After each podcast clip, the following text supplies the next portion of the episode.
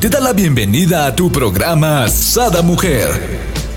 Brenda Ruiz e invitados te harán pasar un rato agradable con temas de interés, información, vivencias, experiencias de vida, tips y consejos para vivir más plena y consciente. Sada Mujer con Brenda Ruiz.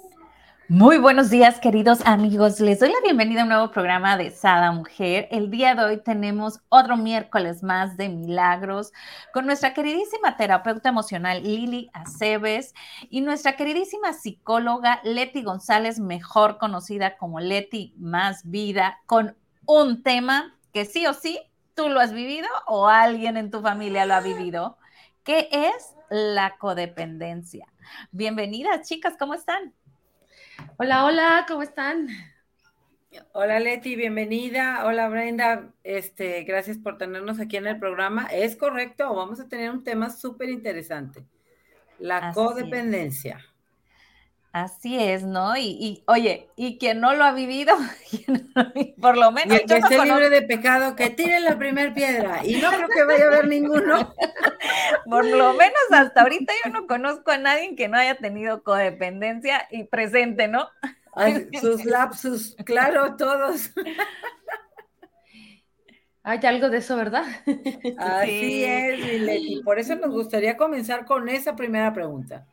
¿Qué es la codependencia? Este, bueno, en la, yo, yo, me estoy acomodando, la cámara está al revés, como que me muevo por un lado y me veo en otro. Ok, ya, creo que ya estoy a la mitad. Este, la codependencia es una forma en que aprendimos a relacionarnos.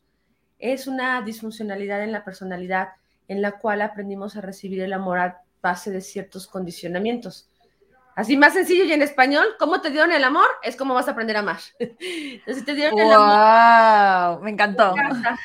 Si, tus papás te dieron el amor con dolor, con, eh, con reglas, con maltratos, con ofensas, lo más probable es que vas a aprender así a recibir el amor y a tener parejas, relaciones del mismo estilo en cómo te sentiste de niña. Pero sobre todo es cómo nosotros generamos esas conductas. Porque podemos ver una familia de cinco hermanos y uno le vale gorro, ¿no? Otro decide ser la víctima, otro es el rescatador. Entonces, también ahí tenemos parte de qué decidimos, cómo vamos a participar nosotros en el sistema familiar y eso es lo que vamos a replicar. Mi querida Leti, has dicho algo que mira, ¡tun! resonó, ¿no? que decidimos. Escuchen, escuchen, porque esto es como boom. O sea, nosotros decidimos cuál papel vamos a jugar, ¿no? En nuestra familia. Entonces, bueno, si estás jugando el víctima y no te gusta, es tiempo de que lo cambies, ¿no? Si, estás, jugando el papel que sea, en el que estés viviendo y no estás feliz en ello, bueno, hoy es tiempo perfecto para que hagas ese cambio y por eso aquí estamos con nuestras expertas que nos van a hablar del tema, porque yo sé que tú dices, no, es que yo no tengo codependencia, ¿no? Pero desde chiquitos, desde que nacemos, oye, te doy el bibi, si te callas, te doy esto, juguete, ¿no? Si haces esto, si no comes, no hay esto. Desde ahí ya partimos con, y mira, Gabriel nueve meses y bien que entendió lo que dije, ¿no? Y ah, hizo, ¿no? O sea, de mí no vas a hablar. Tienes a tu pequeño de nueve meses ahí. Y aquí está. Esperemos si continúe en la carriola, si no va a terminar en mis brazos, como siempre al final, porque le encanta participar. Muy bien. Oye, yo sigo acomodando, disculpen, ¿eh? Tú no te preocupes, eres preciosa donde estás. Ya está. Este, y atrás y creo que ya. No, ahora le corté la cabeza, la, el, copete. a ver si ya está. Parece que Ahí está. Me encantaría aquí, mi querida Leti, saber, ¿no? O sea, ¿cómo podemos identificar que somos codependientes? Porque realmente la gran mayoría pensamos que no. Bueno, la codependencia, yo a lo que he visto en mi experiencia, todos tenemos codependencia. Nada más que hay grados en los cuales podemos ser funcionales y en los cuales ya no somos funcionales. Esos grados dependen mucho de nuestra autoestima, del amor propio. La codependencia está muy basada a la falta de autoestima.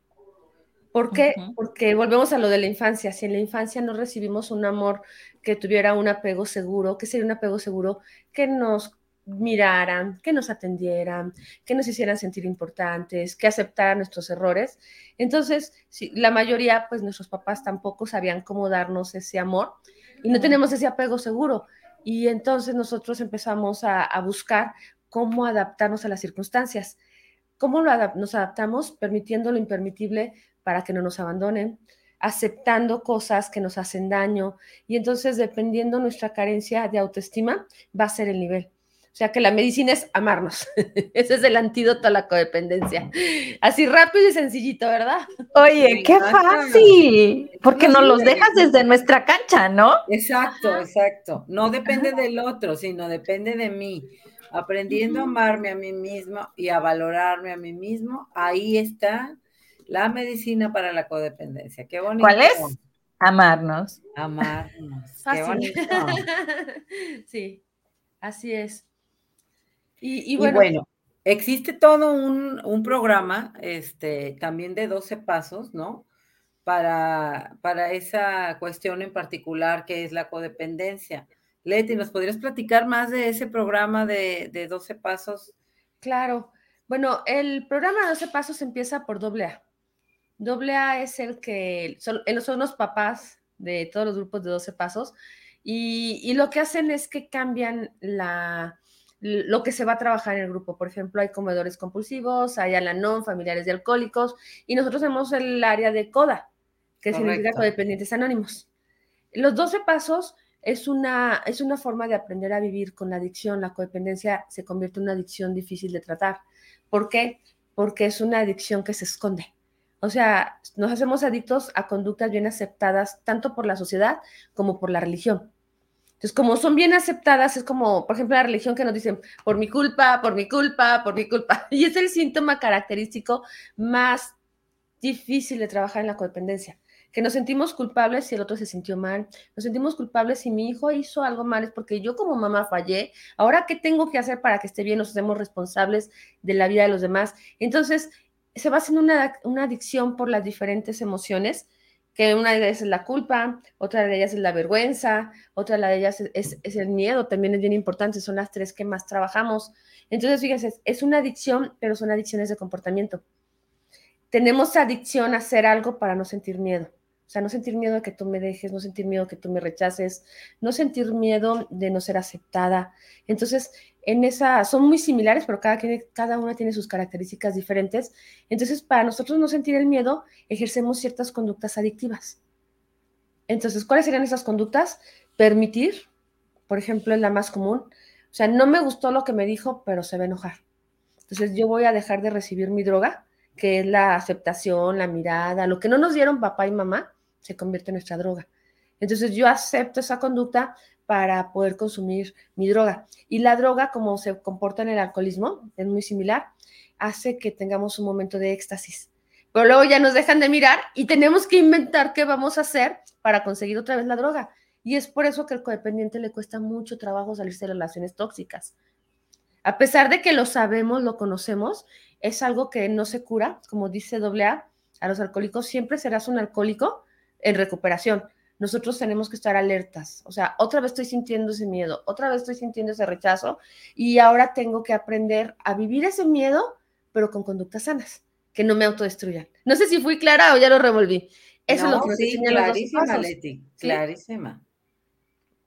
Los 12 pasos nos van enseñando, cada uno de ellos tiene una forma de ayudarte a, a recuperar a tu persona.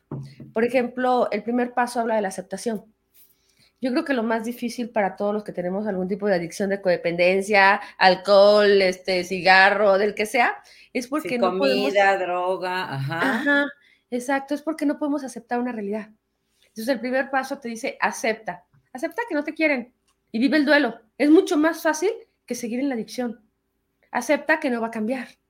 Es mucho más fácil que seguir queriendo cambiar a un ser humano que no quiere ser cambiado, ¿no? Acepta que no hay dinero y ponte a trabajar, busca una forma de conseguirlo, ¿no? Pero de una forma adulta. Pero ¿cuántas veces no se vive violencia económica en las familias? O sea, yo tengo tantos casos de pacientes que dedicaron su vida a los hijos, a la pareja, y que ahora viven violencia económica porque no saben cómo mantenerse, a pesar de que eran profesionistas. Eso hace la codependencia, ir mermando a la persona para que deje de funcionar. y empiece a querer llenar con su droga la pareja. Entonces, tengo que hacer esto para que no se enoje si no, no me da dinero. Tengo que hacer esto para que no se vaya con los amigos porque si no se gasta el dinero en el alcohol. O sea, fíjense cómo nos vamos enredando cuando la mente nos engaña y aceptar que nosotros podemos trabajar, que nosotros somos autónomos, podemos generar nuestros recursos, podemos generar el amor a nosotros mismos, como decíamos al inicio.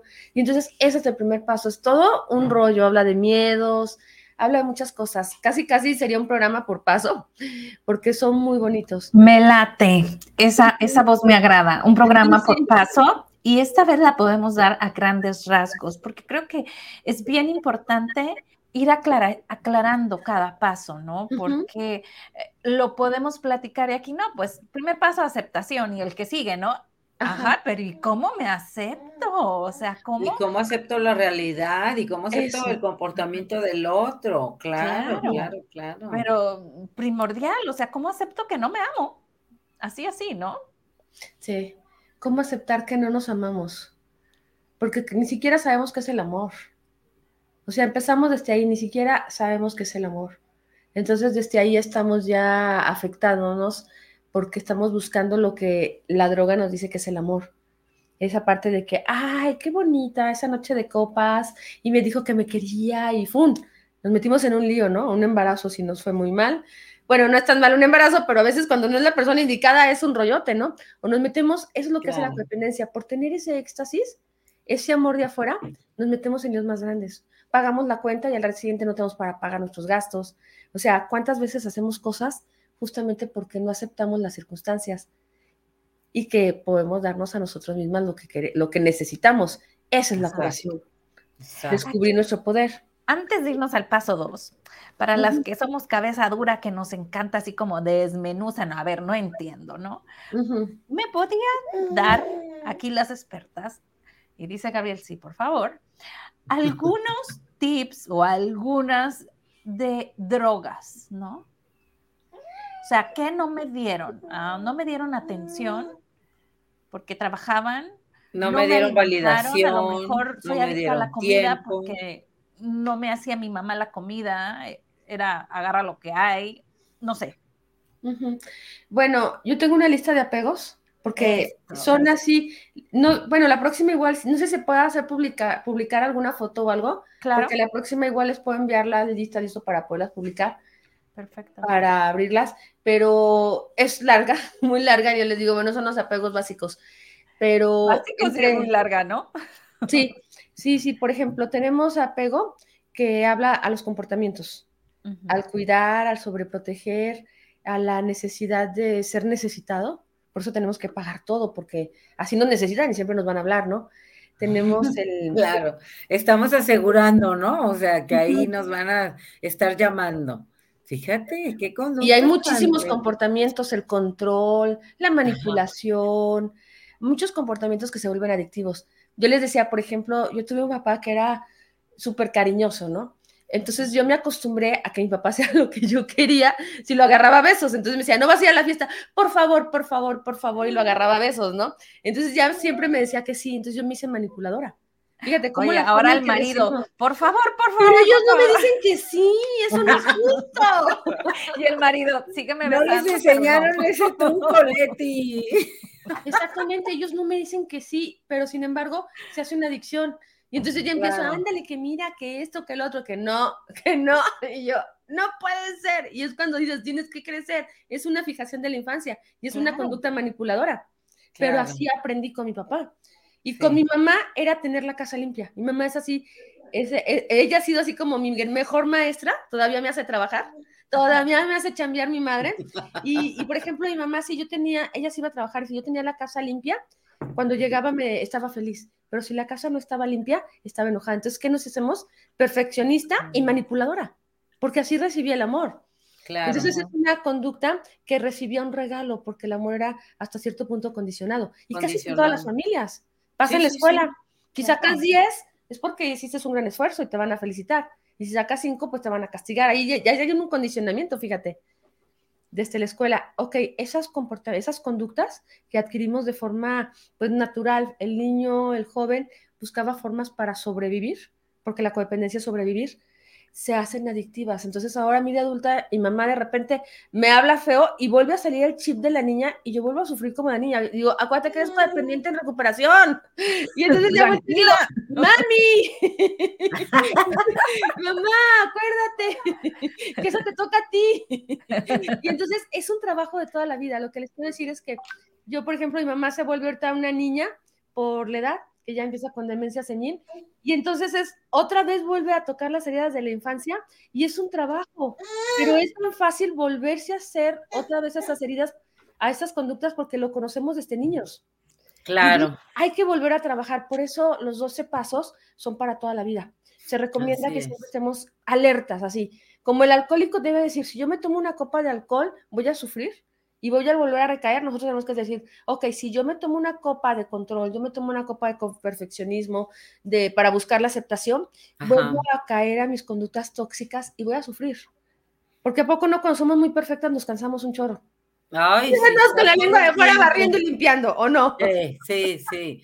Ese es el libérense, mujeres. no es necesario ser perfectas. Estaba yo ayer, eran las 11 de la noche y estaba doblando ropa, ¿no? Entonces mi marido, ya vente a acostar, deja eso. Y mi hija, mamá, ya vete a dormir, yo lo te ayudo, yo lo hago mañana, ya duérmete. Y yo, no, tengo que doblar la ropa, ¿no? Y entonces, ¿será que ¿Por qué? O sea, ¿por qué no me fui a dormir? No, llego y mi marido ya roncando, mi hija dormía, o sea, ¿qué? Ah, pero ella tenía que doblar la ropa, obvio, tuve, tengo una mamá, gracias a Dios, que le encanta, ¿no? La, la limpieza, la higiene, y siempre anda con su trapito para todos lados, tipo mamá de Leti, obvio, ya traes ese chip, ¿no? Y mira que yo he soltado muchas cosas, pero pues que me obligaba a las 11 de la noche a estar doblando ropa y de repente a las 2 de la mañana que me levantaba embarazada por 2, 3 de la mañana, me ponía y acomodaba el closet de mi marido, luego acomodaba mi ropa. O sea, ¿cómo? ¿Cómo suelto eso? O sea, no es bueno. Todo en exceso es malo, hay que reconocerlo, porque gente me dirá, no, pues qué bueno, o sea, tienes acomodadito, sí, pero Oye, y luego cuando te das cuenta que lo que yo había acomodado, porque yo acomodo por tipo la ropa, por tipo de, de, camisa, ¿no? Y mi marido la acomoda por color. Entonces, cuando él ve su closet dice, qué padre, mi amor, pero este, ¿dónde está? ¿No? Y todo, todo acá me dice, es que me acomodaste muy raro, pero se ve muy bonito. Entonces creo que cada quien tiene su estilo, ¿no? Y aquí es como darte cuenta, o sea, realmente sí tengo codependencia, aunque las personas digamos, ay, no, pues qué chido, o sea, que limpiaste y que arreglaste, pero sí eres codependiente, sí, ve a esa aceptación para luego ir al paso dos, ¿no, mi querida Leti? Sí, porque ya vas descubriendo ¿Cómo saber si es codependencia? Ok, el apego tiene características. Una es que te va a mutilar, o sea, te va a cortar tu felicidad, tu salud, tu tranquilidad. Entonces, si estás limpiando y ya te estás enfermando por limpiar, ya es codependencia. Si estás en una relación y te está quitando algo de tu salud, de tu vida, de tu economía, de tu trabajo, ya no te dejan trabajar, no te dejan ver a la mamá, está cortando la familia, está mutilando algo que tú tienes derecho. La, segunda es que ya hay adicción, no puedes parar. O sea, dices, ok, no voy a hacer lo que él dice, pero hay una angustia. Y una, es que es una angustia que no nos explicamos, es la adicción.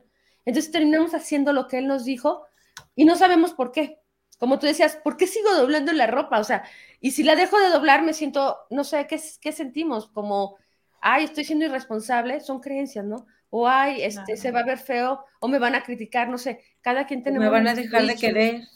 Ajá, me van a dejar de querer. O no aproveché el tiempo. No aproveché el tiempo, ajá. Entonces, por, como para qué tenemos que aprovechar el tiempo si estás mutilando parte de tu sueño, de tus horarios de sueño, ¿no? Pero tú puedes decir, ah, fue media hora, no me afectó tanto, mañana voy a estar más relajada. Entonces es sano también, ¿sí? Pero ahí tienes que ver que estás mutilando si puedes parar, o sea que digas, me vale gorro, estoy cansada y que se quede ahí, ¿no? Ya estás rompiendo la adicción. Y la abstinencia es muy fuerte. Yo conozco gente que sale de relaciones tóxicas donde dices que no sé qué extraño. O sea, no me daba compañía, se enojaba, me pegaba, andaba con otras mujeres. O sea, que tú dices, ¿qué, extrañas. No sé qué extraño, pero estoy tan triste de haberme divorciado. Porque la adicción, o sea, es, fuerte. Claro, es muy fuerte, y salir de una relación tóxica es fuerte. Y ahí hay que encontrar, por ejemplo, Walter Rizzo en un, libro de que habla de amar o depender, él dice que una paciente, así hazte cuenta como el caso que les conté, y él estuvo buscando cuál era su apego. Y decía, bueno, es que cuando él llega bien borracho, se acuesta. Y entonces yo agarro su brazo, lo pongo encima de mí y me siento segura. Era apego a la seguridad. Wow. Y, entonces, y a, recibirlo hasta de esa manera, que ni siquiera está. Exacto, que ni siquiera está presente, ¿no? Pero pues para ella era ya como satisfacer esa necesidad de es que es bien curioso, ¿no? Porque cuando uno está necesitado, hace este tipo de cosas, ¿no? Yo recuerdo en mi matrimonio anterior, cuando estábamos eh, con gente, ¿no? Con familia sobre todo, si yo me sentaba arriba de él y lo apapachaba y le hacía cariños, no me quitaba. Entonces, para la familia, pues éramos una pareja muy amorosa, ¿no? Porque era cuando yo aprovechaba, ¿no? y estaba como muégano porque pues yo hacía lo que a mí me daba la gana o en pocas palabras mi necesidad, ¿no? Exacto, satisfacías tu necesidad. lo hacía en casa cuando estábamos él y yo solos, iba a haber un, un alejamiento, ¿no? Un rechazo. Entonces, bueno, nuestra, nuestra inteligencia, a mí me costó, digo, yo sufrí codependencia, ¿no? A mí me costó entender esto, pero cuando lo entiendes, dices tú, wow, o sea, la imagen ante todo mundo, pues era la pareja perfecta, amorosa, ¿no? Muy cariñosa, pues sí, porque no vivían en la casa. Exactamente. Entonces, ese sería, por ejemplo, el apego a comportamiento, pero el que acabas de mencionar tú es un apego a las emociones. ¿Qué emoción se genera cuando nos apapachan? El amor, la seguridad. seguridad también puede ser. Entonces, ese es otro apego, un apego emocional. Necesitamos algo de afuera que nos haga sentir felices. Entonces, te va comportamiento y va el apego emocional.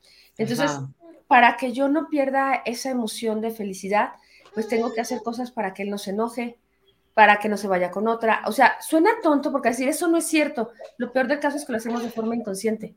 O sea, la frase, si la tuviéramos clara, sería más fácil, porque sabríamos por qué hago lo que hago. Pero como no está claro, estamos atrapados en una conducta, yo les decía hace rato, lo más difícil de la codependencia, porque son conductas bien aceptadas por la sociedad, como la familia. Ay, es una pareja bien amorosa. Estaba bien aceptado, pero sin embargo el precio que tú pagabas para recibir ese amor a lo mejor estaba mutilando una parte de tu ser mujer. Claro, y yo venía de una pareja, digo, yo vengo, ¿no? De un papá muy apapachador, ¿no? Mamá también, y él no. Entonces, el cariño que a él le hacían era así, hola, mijo. Entonces, sí, yo cuando él me hacía así, yo decía, no soy perro. y para él era su máximo esplendor de cariño. Claro, es lo que dice Leti al principio. O sea, aprendemos a demostrar el cariño y a dar el amor de la forma en la que aprendimos de la niñez, lo vamos a replicar cuando, cuando crecemos.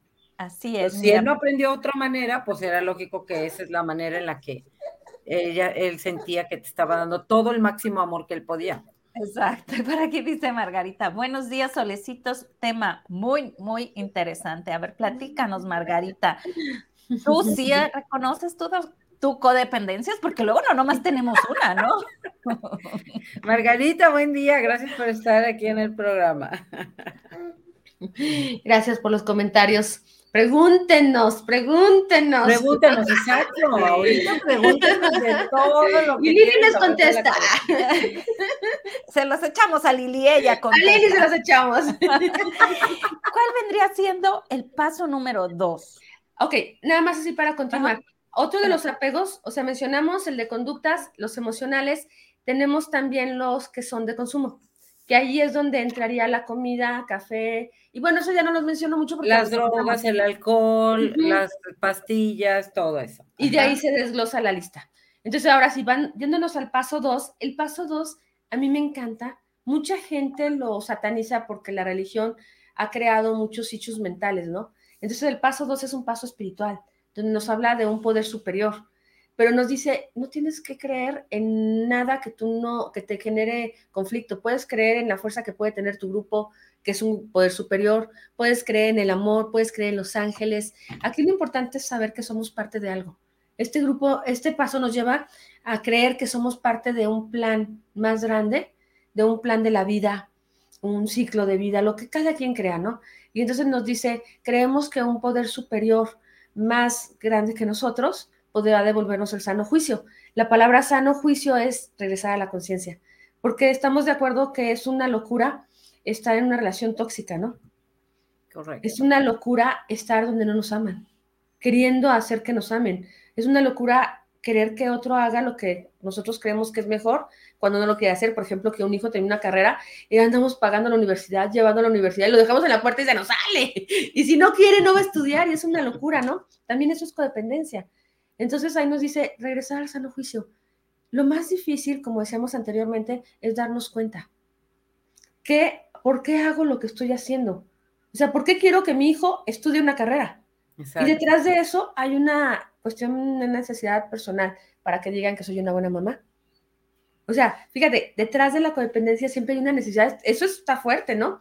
Porque realmente eso no lo queremos porque el otro sea feliz, sino porque yo quiero que él deje de tomar para que a mí no me falte el dinero y yo poder decir tengo la familia feliz.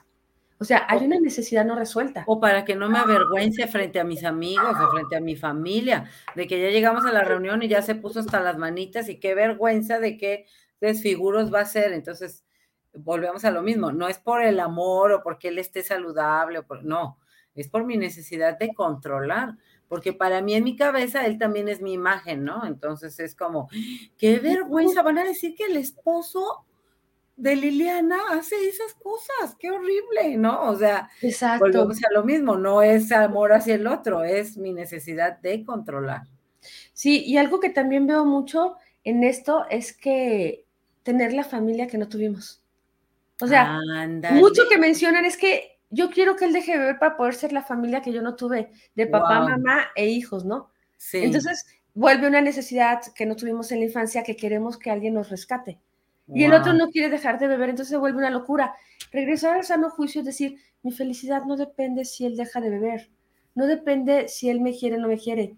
Mi, mi, felicidad depende de que yo pueda hacerme responsable de mis necesidades. Exacto, y atenderlas, efectivamente. Que yo pueda aprender a vivir mi soledad, que yo pueda aprender a vivir mi vida. Y entonces ahí es donde empieza el sano juicio pero mientras estamos en la locura, así como el, borrachito está, el alcohólico está duro y duro, y ya voy, a, ya voy a dejar de tomar y no puede, ok, nosotros estamos en la locura de voy a hacer que deje de beber, voy a hacer que me quiere, que deje a esa mujer, voy a hacer que mi hijo estudie, o sea, agarramos algo que ni siquiera sabemos por qué lo estamos haciendo y estamos en la locura. Y cuando paramos decimos, está bien, hijo, aquí está, yo te pago la escuela, te apoyo, ¿quieres estudiar? Adelante. ¿No quieres? Pues agarro la lana y estudio yo, a lo mejor la que quería tener una carrera era yo, ¿no? Y entonces agarro mi lanita y me hago cargo de mi felicidad, sin esperar que el otro lo haga por mí. Exacto. Y es mucho más fácil hacernos cargo porque nosotros sí podemos cambiar si queremos, pero no podemos cambiar a nadie. Entonces, regresar al sano juicio es comprender cómo funciona mi codependencia.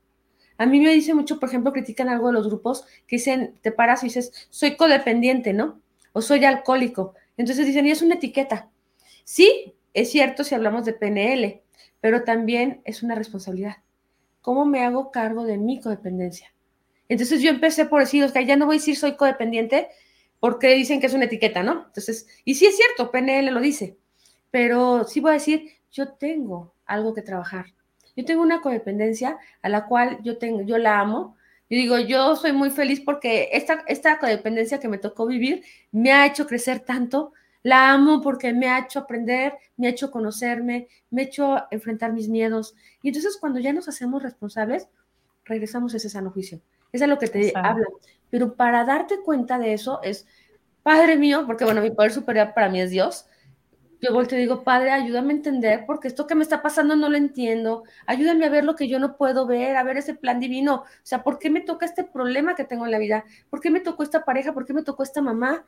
¿Y qué es lo que tengo que aprender? Y hay momentos en que me derroto y digo, ya no puedo. Padre mío, ayúdame a, saber qué es lo que puedo hacer. que sí me toca hacer, ya me derroto al control, me derroto a la manipulación, me derroto a la enfermedad. ¿Y qué hago? Tomo lo que sí puedo hacer, buscar cómo sanarme. Ese es el único camino, sanarme, soltar nuestra adicción. Me encanta que amorosamente nos fuiste llevando, ¿no? Con estas palabras tan sabias. Por acá nos comparte mi querida Margarita, dice, mis apegos. Un cafecito matutino, apego al control, apego a un temor amoroso, adiós, apego a temores mal informados. Gracias por compartirnos, Margarita.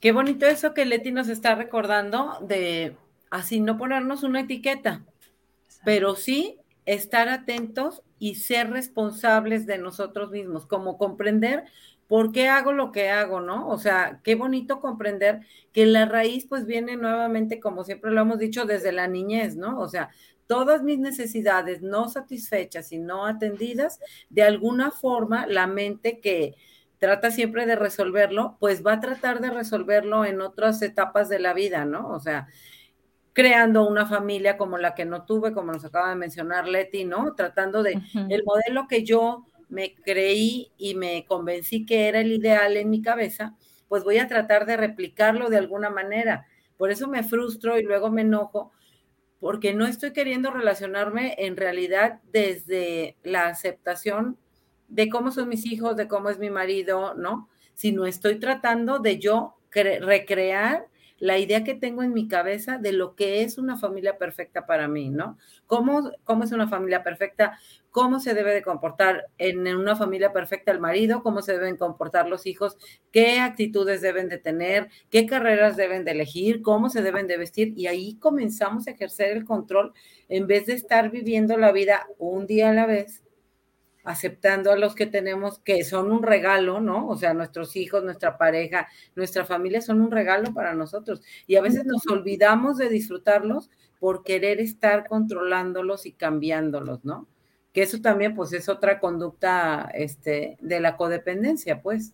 Estar atento a mí. Y como dice Leti, nuevamente volver a recordar que el único responsable de satisfacer mis necesidades emocionales, espirituales, económicas, soy yo mismo. Cuando le estoy echando ese peso a alguien más, llámese papás, pareja, porque a veces hasta los hijos, ¿no? Ya cuando crecemos así de, pues ahora que me mantengan, ¿no? O sea, ¿Cómo? Porque yo no fui responsable y no lo planeé, este, no planeé mi vejez, ahora ya les voy a echar toda esa carga económica, emocional, espiritual a mis hijos, pues no, no es justo. Entonces, qué bonito aprender a hacernos responsables de nuestras necesidades y de satisfacerlas de la forma más amorosa y más saludable y más equilibrada y más luminosa que nos dé nuestra capacidad, ¿no? Exactamente, porque volvemos a lo mismo cada quien somos responsables de nuestra vida y ahí hay una culpa, por ejemplo, que a mí me ha pasado, decir, ¿cómo no la voy a ayudar si me dio tanto, ¿no? Me dio la vida, ¿no? ¿Cómo no lo voy a ayudar si le debo, ¿no? Ahí entra la culpa. Y si te fijas, fue algo que nos enseñaron. Sí. Y, a veces lo entendemos y dices, ok, sí es cierto, voy a dejar que cada quien pague el precio. Pero sin embargo, la codependencia es una adicción. Luego claro. ay, y si no tomo su medicina, o sea, fíjate qué enfermo, ¿eh? pero la mente nos atrapa, es una telaraña. Por eso es que no es tan fácil. O sea, podemos decir, ay, hazle así. No, es que dentro de todo eso la adicción nos hace repetir lo que nos dijeron y nos atrapamos en nichos que no tienen ya nada que ver, que no son reales. Sí. A veces la persona ni nos necesita. Es lo peor del caso. Está mejor sin nuestra intromisión. Exacto, exacto, pero, nosotros no le, o sea, es regresar ese sano juicio. Pero qué bonito. Ay, perdón, Leti, no, adelante, no, adelante, Qué bonita esa idea que tú, que tú comentas, porque fíjate, cognitivamente lo, lo identificamos, ¿no? Pero el chiste es, gracias a un programa como lo es este programa de, de codependientes de 12 pasos, a través de las lecturas diarias, ¿no? A través de unirte a una reunión, ¿no? Y estar escuchando, vuelves a recordar el camino y a regresar al redil, porque finalmente una cosa es que lo sepas en tu cabeza y otra cosa que lo puedas aplicar en el día a día, ¿no? porque día a día tenemos esos retos, porque lógicamente estamos acostumbrados a reaccionar, o así fuimos programados desde la niñez, a reaccionar de una forma codependiente, a través de cómo nos manipularon, a través de la culpa, ¿no? Del control, que ahora nosotros mismos la ejercemos hacia, o la tratamos de ejercer hacia otros, o nuestra forma de pensar ya quedó tan, este, educada de esa manera que en automático respondemos con culpa, ¿no? O sea, me siento culpable, me la estoy pasando toda madre, pero, ching, ¿cómo estarán, este, pues mi mamá, mis hijos, mi, o sea, mi maridito, ¿no? O sea, no podemos disfrutar a veces sin culpa, ¿no? Entonces es un condicionamiento que tenemos muy arraigado y que solamente a través de el diario, diario, diario trabajarlo y diario, diario estar atento de mí, ¿no? ¿Qué necesidad estoy tratando de satisfacer aquí? Ok, y voy y tengo que regresar a mí porque finalmente la curación está en verme a mí, no estar viendo hacia afuera, sino verme a mí. A ver, aquí ya me brincó algo, estoy queriendo controlar aquí, estoy de necesitada, ¿no? O sea, ¿por qué estoy necesitando la aprobación de esta persona? ¿Por qué estoy necesitando el cariño de esta persona? Ah, pues porque no me lo estoy dando yo misma. Entonces, vuelvo amorosamente a regresar a mí. A ver, ¿yo qué necesito ahorita? Atenderme, estar conmigo. Me extraño a mí misma, no extraño a los demás, me estoy extrañando a mí misma. Entonces, es tiempo de compartir tiempo de calidad conmigo, de darme los apapachos a mí, de darme la validación a mí, de darme la atención a mí. Entonces, qué bonito que existan programas como este de, de CODA, que es el de codependientes, ¿no? Que nos va enseñando a través de las lecturas diarias y las reflexiones diarias. Además, Leti tiene también un grupo maravilloso que es por Zoom, que al final con todo gusto le vamos a pedir a Leti que si nos ayuda a compartirlo, ¿no? Porque tienen juntas todos los días y todos los que este, tenemos problemas de, de, codependencia, podemos ingresar ahí en la parte del mundo donde estemos y escuchar algo que va a sanar nuestro corazón, que va a sanar nuestra mente, que nos va a ayudar a tener conductas más amorosas, más responsables, más libres, ¿no? Más independientes desde el amor, porque aquí no se trata de, de, ah, no, pues ahora ya me vale todo, ¿no? O sea, no, no, no, es seguir siendo amorosos este, con nosotros mismos y con los que nos rodean, ¿no? Pero desde una conducta más sana. Entonces está súper lindo. Hay herramientas, siempre hay herramientas, chicos, esa es la buena noticia. Sí, estoy viendo que nos quedan 10 minutos, ¿verdad? No sé si quieran que, que resuma los pasos en una o dos palabras como claves? No, yo creo que vamos a dar programa número dos. Así es que sigamos con el paso tres. No, eso de las cosas así no nos gusta. Es que, ¿sabes que Sí está interesante porque te das cuenta de todo lo que es el programa, aunque sea con dos, tres palabras, todo lo riquísimo que es, porque habla el 12, la meditación, o sea, cómo podemos ir trabajando los 12 pasos. Pero si quieren, nos vamos con el 3, lo que ustedes me digan. Sí, el tercer paso. Ok, el tercer paso nos habla de la voluntad. Entonces ahí yo le pido un poder superior que me dé la voluntad para poder hacer lo que a mí me toca, ¿no? Entonces, cuando trabajamos el paso 3 es como, ¿qué me toca hacer? O sea, yo ya sé qué hacer que no me ha funcionado. Eso lo aprendí desde niña, ¿estoy de acuerdo? Ahora quiero aprender a hacer lo que sí funciona. Entonces, buscamos esa fuerza de voluntad para poder romper la adicción y poder decirte suelto, te entrego tu vida y tomo la mía para poder decir, ya no voy a manipular, pero ¿qué hago cuando no tengo esa fuerza de voluntad? Y dice el, este Bill, que yo digo, Bill es un sabio, fue el que escribió los 12 pasos hace 50 años, y fíjate el conocimiento que tenía de todo lo profundo que son, porque él fue lo que, el, que los hizo. ¿Cómo sabía que necesitábamos un sano juicio? ¿Cómo sabía que ocupamos voluntad, verdad? Porque lo experimentó en él y porque era una persona que tenía tanto conocimiento, porque él no era terapeuta, él era un alcohólico que escribe los 12 pasos. Entonces, él ahí dice, tener la voluntad. ¿La voluntad para qué es? Para hacer ese trabajo espiritual. No es esa fuerza de voluntad de, hoy voy a hacer esto y llega el momento en que reventamos. Pero cuando tú dices, voy a elegir no controlar, porque sé que me hace bien, porque sé que voy a ser más feliz, porque tengo un sentido del por qué ya no voy a controlar, entonces, déjenme quito esto, perdone. Ya, este, entonces nosotros tomamos esa voluntad, pero porque hay un cambio espiritual, el proceso, por eso es con un poder superior, porque cuando tienes ese cambio espiritual, ni siquiera te cuesta trabajo tener esa fuerza de voluntad, porque es una fuerza espiritual. Entonces, llega de algo más grande, el poder decir, yo no he logrado cambiar esto, no he podido tener esa humildad, decir, no he podido, pero dame esa voluntad, esa buena voluntad, ¿para qué? ¿Para qué te hace falta? Y la pregunta es, ¿para qué quieres esa buena voluntad? ¿Para ser feliz? ¿Para sanar tu cuerpo? ¿Para sanar tu relación con tus hijos? Dame esa buena voluntad bueno, lo de buena voluntad lo inventó Leti, ¿eh? Eso no lo piden los 12 pasos. Yo siempre le digo, esto es cosecha de Leti y este es del grupo, ¿no?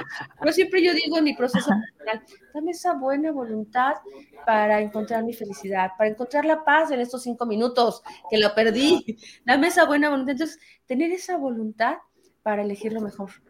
Y entonces hay esa, esa parte de querer hacerlo, pero saber que no lo tienes que hacer solo es curioso, pero cuando lo hacemos solo, yo lo he visto con mis pacientes, los pacientes que no creen en una fuerza superior, se atoran los casos. Y cuando creen en una fuerza superior, parece que es mágico porque no lo hago yo sola como terapeuta. Sé que el de arriba me ayuda a hacer esa transformación. Es más, estoy en terapia y le digo, ¿qué tengo que decirle en este momento? Porque ya apliqué esta técnica, ya apliqué este, no me está funcionando. Y de repente me ilumina con una palabra y sé cómo llegarle al paciente. O sea, es increíble esa intuición lo podemos llamar intuición si no crees en Dios, si las que nos están escuchando no creen en Dios, llámelo intuición. Cuando yo me conecto con mi yo interno, que estoy en el presente y viendo lo que está pasando alrededor, la intuición se activa. Y entonces en ese momento me sale la frase y le digo, oye, ¿y qué pasó con tu papá? Uh, ahí me sale el conflicto que no había encontrado, que resolviéndolo empieza a sanarse y empieza a entender por qué funciona lo que volvemos al sano juicio por qué funcionó como funcionó. La Torón estaba en conflicto con papá, con hijo, pero es chistoso que cuando estamos conectados con una fuerza superior nos muestra el camino. Exacto. qué belleza. Oye, por acá nos, por si les quedaba alguna duda, por acá nos dice Margarita, parte 2, por favor, es una delicia escucharlas, tienen la habilidad de la amenidad. Gracias, Margarita. Y nos damos al paso 4. El paso cuatro, ese paso cuatro es, muchos le tienen miedo. Y sí, porque el, cuatro, el paso cuatro es, encontrar la naturaleza. Sí, es fuerte el paso cuatro porque es encontrar la naturaleza exacta mis defectos de carácter. O sea que si todavía no me ha llegado mi sano juicio, todavía no entiendo por qué soy como soy, en el paso cuatro se trabaja, por ejemplo, decir, ok, ¿qué es lo que ahorita me está atorando más? El control, me está atorando más el miedo, tengo mucho miedo a dar este paso. ¿Qué es lo que te atora? ¿no? Entonces, en el paso 4 empezamos a trabajar con defectos de carácter y hay un cuestionario, te hacen muchas preguntas, pero así, para mí la parte práctica del cuarto paso, como a mí me gusta aplicarlo cuando lo aplico con un paciente a un problema específico, es, ok, tienes problema para dejar tu relación. Ok, vamos a empezar a ver. ¿De dónde viene? ¿Qué es lo que sientes? No, pues tengo miedo. O sea, la emoción es el miedo. ¿Cuál es la conducta? La conducta es el apego que tengo a a no poder vivir sola, ¿no? Este, ¿y qué hago para no vivir sola? Aunque la manipulación. Entonces vamos encontrando cuáles son nuestras conductas, nuestras emociones, y luego ahí hay un como cuadrito, y en ese cuadrito viene, ok, ¿cuánto tiempo tengo con esta conducta? Puedo decir toda la vida, puedo decir desde que me divorcié, desde que tuve esa relación, porque también las relaciones nos van dejando apegos. Por supuesto, huellas. Soy mamá, también, desde que decidimos ser mamá, aparecen apegos, miedo a que le pase algo a nuestro hijo, y esos apegos pueden ser sanos o pueden llegarse a ser patológicos, ¿no? Entonces ya viene, ¿cuánto tiempo tengo? ¿Quién de mi familia tenía ese defecto? Y empieza mi lista, ¿no? Que casi siempre resultan los mismos, las figuras de autoridad más cercanas, ¿no? Puede ser un sacerdote, pueden ser padres, pueden ser maestros, pueden ser hermanos, tíos, los más cercanos que fueron figuras de autoridad para nosotros. Entonces ya lo ves, ok, ¿qué precio he pagado? ¿Qué precio he pagado esa pregunta? ¿Qué precio he pagado? Ahí viene lo que les decía, cuál es la mutilación. Y luego después de eso es este empezar a reconocer. Porque sí, es que el cuarto, Leti, si me permites, Ahí dice, sin temor hicimos un sincero y minucioso examen de conciencia. Ese es el cuarto paso. O sea, es toda la, a través de las preguntas que Leti dice, estamos haciendo una reflexión de, ese examen de conciencia. Y el quinto ya es, admitimos ante Dios, ante nosotros mismos y ante otro ser humano la naturaleza exacta de nuestras faltas. Que ahí, Leti, está ayudando a sus pacientes a hacer cuarto y quinto paso, porque como ya lo están compartiendo con ella, pues ya están haciendo un quinto paso. Exacto. Cuando nosotros nos atrevemos a hacer un quinto paso, ya que descubrimos todo este efecto de carácter, yo lo puedo decir en mi grupo, decir, me da vergüenza decir, pero he robado. O sea, qué cañón, ¿no? Párate enfrente de un grupo y decir, he robado, ¿no? O, me he prostituido, o he... Entonces, cuando hablamos, o sea, yo hablé ahorita de efectos bonitos, pero la verdad es que hay una parte oscura a veces que no queremos que vean, que los demás vean. Cuando yo me atrevo a decirlo ante otro ser humano, el secreto deja de ser secreto. Lo voy a hablar ahora de este enfoque psicológico. Si hablamos de este, terapia sistémica familiar, cuando hay un secreto, eso que no se habló, eso que no reconocemos, nos va a seguir haciendo ruido a mí y a las siguientes generaciones. Cuando yo lo reconozco y digo, he robado, me he prostituido, o sea, lo que sea que, hayamos hecho, este, y lo nos atrevemos a decir, se rompe el ego, se quebra el ego porque ya no tengo que fingir que soy perfecta. Entonces ya puedo decir, ay, ya saben que no soy perfecta, qué rico, ¿no? Ya puedo ser auténtica, ya puedo ser Leti y me doy cuenta que, y más en el grupo, que lo que hablamos en el grupo es de no juzgarnos, de poder entender y puedo decir, y a pesar de que tengo este defecto, me siguen queriendo, ¿no? Es lo que la niña necesitaba entender. Me sigo queriendo yo, no, no dependo de lo de afuera, pero no perdí mi trabajo, no perdí mi vida por decir que tenía este defecto. Entonces, el ego se rompe y entonces podemos ser más auténticos. El quinto paso es bien interesante, ser, hablar de ti, ser tú mismo, es un proceso bien importante en la recuperación. Pues digo, ¿dónde sacó todo eso, Bill? Ya sé, tuvo una iluminación ¿Por qué no lo Sí, Sí. Sexto, estuvimos enteramente dispuestos a que Dios eliminase todos esos defectos de carácter. Volvemos a lo mismo, es un programa espiritual. ¿Cómo lo explicarías ese, Leti? Porque ya en el cuarto paso, si hicimos, yo lo he hecho sin cuarto paso y entonces empiezo con el defecto de carácter y lo empezamos a trabajar, ¿no? Se puede hacer sin el cuarto, pero si ya hiciste tu cuarto paso, ya tienes tu lista de todo lo que quieres modificar. Entonces puedes decir, este ya lo logré, este también, pero este no puedo. O sea, no puedo dejar esa pareja no puedo dejar mi relación difícil o sigue haciéndose difícil con cierto miembro de la familia, ¿no? ¿Por qué no he podido? Y entonces ya es cuando volteamos y digo, estoy enteramente dispuesta a dejar esa relación que me hace daño, a dejar ese alimento que me hace daño. Pero sin embargo, ¿a poco no ha pasado que recaemos? Chicas, a ver, hagamos nuestro quinto paso. No recaemos a veces en el café o en la comida. Hablando ya, ya nos dijeron adictos del café, aquí estoy yo.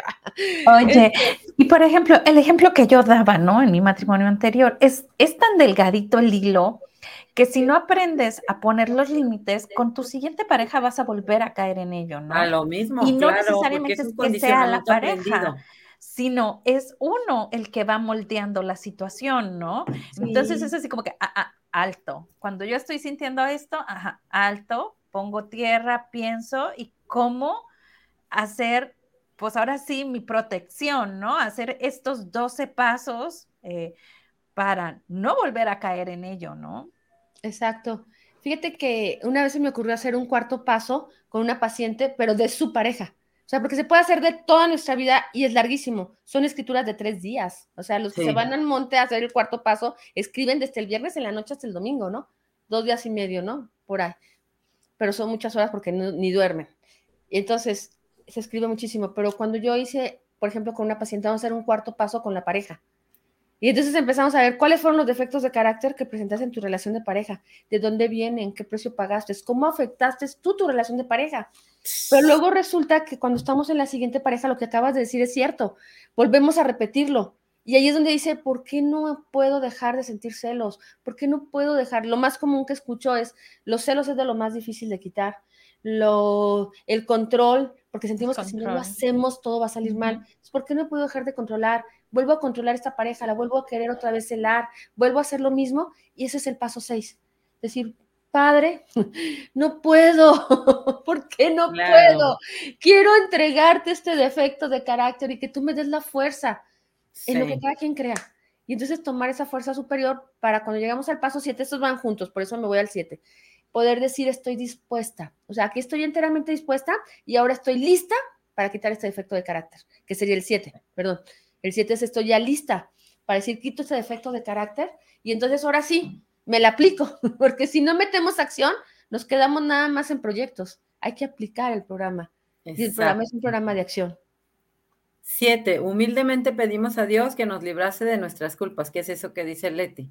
De que ya lo entregó al poder superior, como tú le llames, ella le llama a Dios, pero cada quien puede elegir cómo le llame su poder superior, lo entrega sabiendo que Él nos puede librar de esas culpas. Y luego, ocho, hicimos... No, no, no, no, hasta ahí nos quedamos, porque hay segunda parte. Hasta ahí nos ah. quedamos, porque si no, nos va a regañar por aquí Margarita y las personas que nos están viendo, porque obvio no los quieren rápido, porque igual se van a poner estos días de Semana Santa a hacer su tarea y llegar hasta el paso séptimo. Ya con eso les estamos dejando de tarea. Mucha tarea. Sí, sí, inclusive tengo el manual, el PDF de los pasos. Ay, padrísimo. Cambian un poquito las palabras, pero igual no sé si quieren que les dé un número para que se los envíe o se los envíe a ustedes y que se los pidan a ustedes. ¿Lo, ¿lo podríamos subir ahí al programa? O sea, en los comentarios de Facebook se podrá agregar o no. Ah, sí. Ah, no sé si lo pueda cargar, nunca lo he subido ahí, pero. lo cargamos como imagen así en PDF.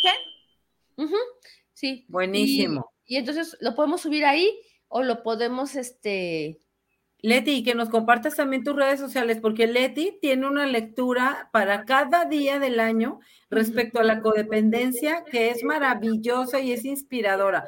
Yo la verdad todos los días amanezco con su lectura y, es, y empieza muy bien el día. Es uno de mis rituales que hago.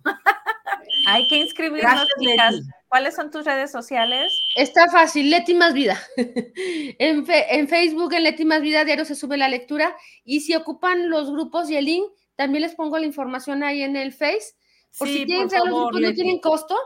Son muchas coordinadoras de muchas partes del mundo. De verdad me, me, me enorgullece ver cómo creció el grupo y de tanta gente comprometida en este trabajo que dan un servicio de forma gratuita por su recuperación. Entonces, si alguien quiere entrar a los grupos de Zoom, no tienen costo les pongo ahí la información para que puedan integrarse y puedan estar entrando a las juntas este, donde estén. Eso es y hay en la mañana y hay en la noche, chicos, aprovechen, de verdad está, es una joya, un regalo lo que estas personas están haciendo a través de su servicio este, en codependientes, dando los programas esos de 12 pasos. Entonces, los invitamos a que se unan a las reuniones gratuitas por Zoom. Son diarias y hay en la mañana y en la noche.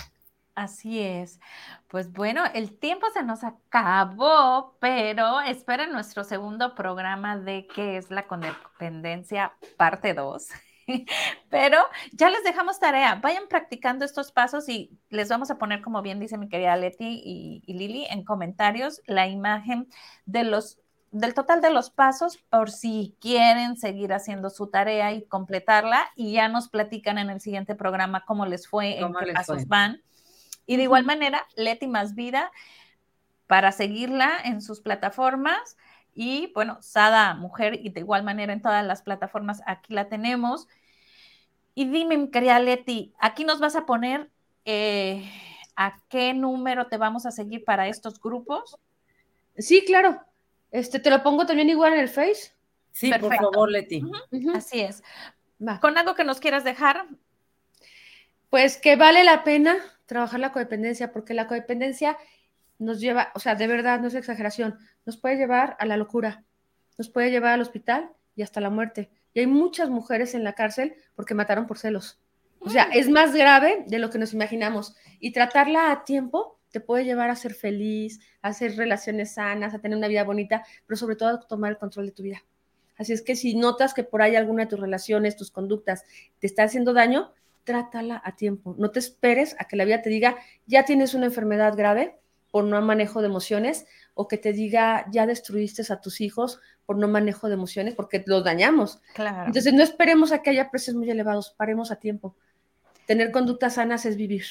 Así es. Antes de que nos digas, mi querida Lili, Margarita dice, gracias, gracias, un abrazo a ustedes. Leti dice, gracias, bellas, buenísimo programa.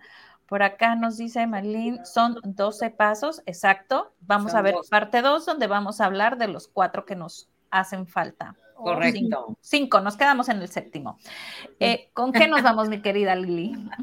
Pues yo les quiero recordar, chicos y chicas, este, de Sada Mujer, dense el amor, dense la atención a ustedes mismos, no hay necesidad de estarla pidiendo fuera, pero eso es estar conscientes de nosotros. Entonces, regresa a ti, aquíétate tú, date lo que necesitas tú. Es una forma de amarte a ti mismo y de amar a los demás, porque entre menos necesitada estés de los demás, menos estás fregando y molestando a los demás. Atiéndete a ti. Así es. Abrazo fuerte, fuerte a la distancia. Gracias, y chicas. Gracias, Leti. oye, hagamos el amor y no la guerra. Por favor.